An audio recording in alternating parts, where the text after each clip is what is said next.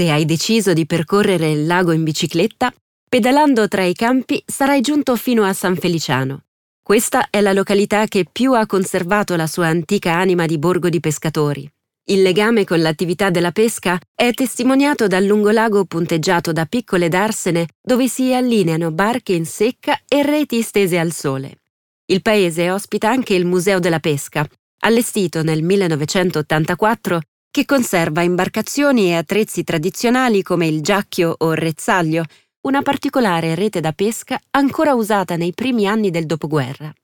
Qui viene illustrata la storia del lago dal punto di vista storico e ambientale, grazie anche a una sala multimediale a forma di barcone e con periodiche mostre a tema.